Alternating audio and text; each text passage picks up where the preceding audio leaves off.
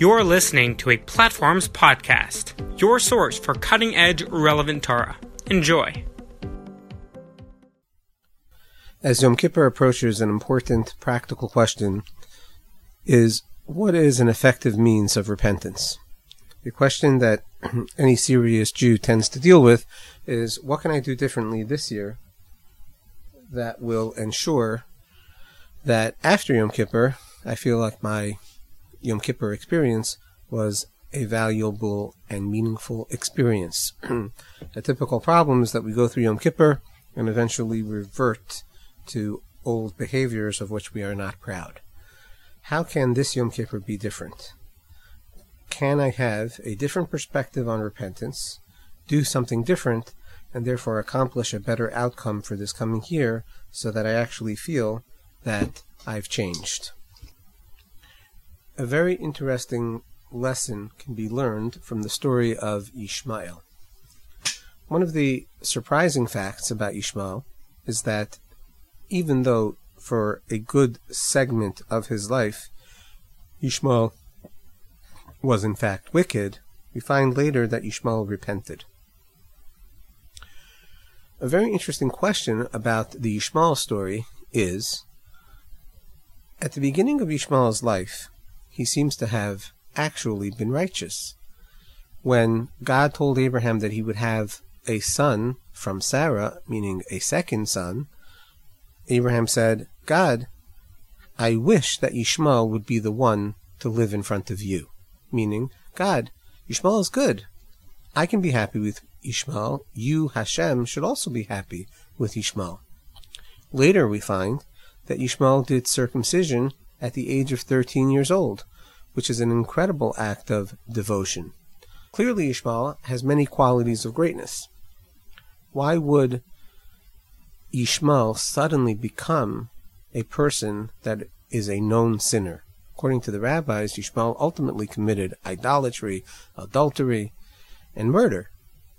What changed? Why did Ishmael become a person of wickedness? Additionally, later in his life, we find that Ishmael repented.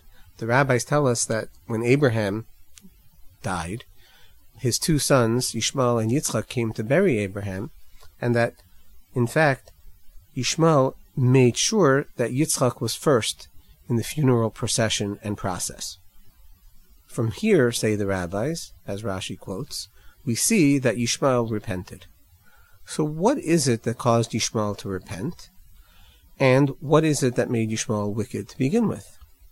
But maybe most importantly, is how could it possibly be considered an act of repentance, the fact that Yishmael allowed Yitzchak to go first at the funeral of their father? A person who commits idolatry or murder or adultery would seemingly need to do something much more significant in order for it to be considered that he repented. But yet, this is where the Torah teaches us that Ishmael repented.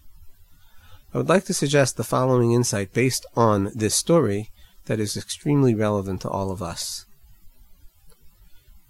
The reason that Ishmael became a sinner was not simply because Ishmael decided one day to reject God or the tradition of his father Abraham. Rather, it was the fact that Ishmael could not handle that after the birth of Yitzchak, Ishmael would no longer be considered the number one son. He would no longer be the heir of the Abraham legacy, power, money, political position, and therefore Ishmael developed a hatred for Yitzchak.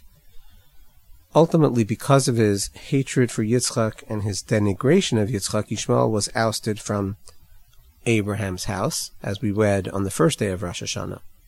Therefore, Ishmael rejected the teachings of Abraham because of his hatred of Yitzchak.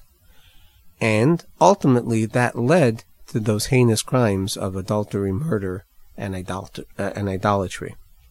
From here, we understand that in order for a person to repent properly, what they must do, first and foremost, is deal with their core issues. It's not the behavior that they are doing that is a sin that needs to change. It's the underlying cause of why they are doing it that needs to change. The fact that Ishmael let Yitzchak go first in the burial of their father indicated that Ishmael was ready to embrace Yitzchak as the number one son. That was his core issue. So the most important thing we need to do on Yom Kippur is ask ourselves not what behaviors we need to change, but why are we doing those behaviors? What's really driving us to do things that we know we're not proud of, that are not good for us, and that don't make us happy in the long run? If we can answer that question why, we can begin to deal with the core issues, and that's the beginning of a true repentance, and it actually makes the changing of any of those behaviors something much more attainable and possible. Everybody should have a wonderful, meaningful, easy, and inspiring Yom Kippur. This has been a Platforms podcast. Please share it with your friends. If you can think of one person to send it to, please take the time. It truly is the best way to help us out. If you have any comments or suggestions, please go and email platformspodcast at gmail.com. We would love to hear from you.